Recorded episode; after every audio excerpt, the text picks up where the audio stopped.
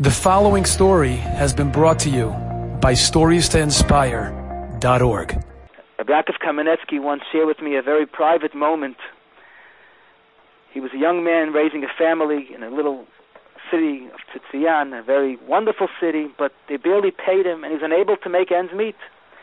And he looked for a different job, and he found a, a that he felt would be very beneficial and he'd be very productive and he was almost guaranteed the job. But someone in the last moment said a negative thing about Rabbi Yaakov, and he received a telegram that the job was off.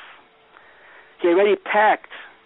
He was ready to move. In fact, his grandchildren tell me that they that their their parents remember crying. Rabbi Yaakov's children still remember crying that they were packed to go and they lost the job and they lost the future because someone said lashon hara about him, and he was very hurt. Of course, he was distraught and he had no choice. He came to America looking for a job.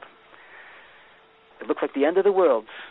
And then he added something I'll never forget. I quote, and he told me in Yiddish, of course. He said, Mein ganzes Sich, whatever I am, my 34 grandchildren, and when I reached 50 great grandchildren, I stopped counting. Myself, my children, my grandchildren, my grandchildren, great grandchildren, als adank jenem lashon hara is all because of that lashon hara. Because as you could imagine, Rabbi Yaakov came to America. He brought his family to America. The one that eventually got that job in that big city perished with the other six million. Rabbi Yaakov, in hindsight, realized he was saved because he got a no. His whole family, his future came about because of what seemed to be an unanswered tefillah. But it was the most important decision in his life that the Abishter had to turn around the events to make happen. And I would add, just imagine if the telegram said, "Slimmer of hope, pray." And Reb Yaakov would get the telegram, and he would gather his family, and they would dive into seven days straight, and they would fast. And but then they got the next telegram, no job, how broken they would be. But in reality, the no saved their life, their lives. This is our problem. Maybe say our, our nature. We're only human. We have very, very limited vision. We don't see what's really good. What to us seems like disaster is really the greatest hatzalah.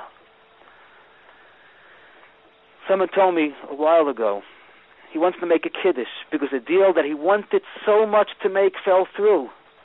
And I looked at him surprised. What are you making a kiddush, or what do you mean? So he says, "I'm, I'm not going to tell you details, but there was someone that was begging me to invest a lot of real estate, well over a million dollars, that promised me guaranteed dividends. I was about to do it.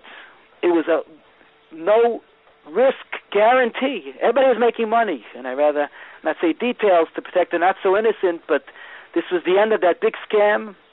I was about to invest over a million dollars, and someone stopped me. And a while later, I realized that the money would have been lost forever. How many of us could say, Baruch Hashem, I didn't do that. Or Baruch Hashem, this didn't happen. I would love to make a kiddush that I didn't get the job, that I didn't have that shidduch, that I didn't make this decision.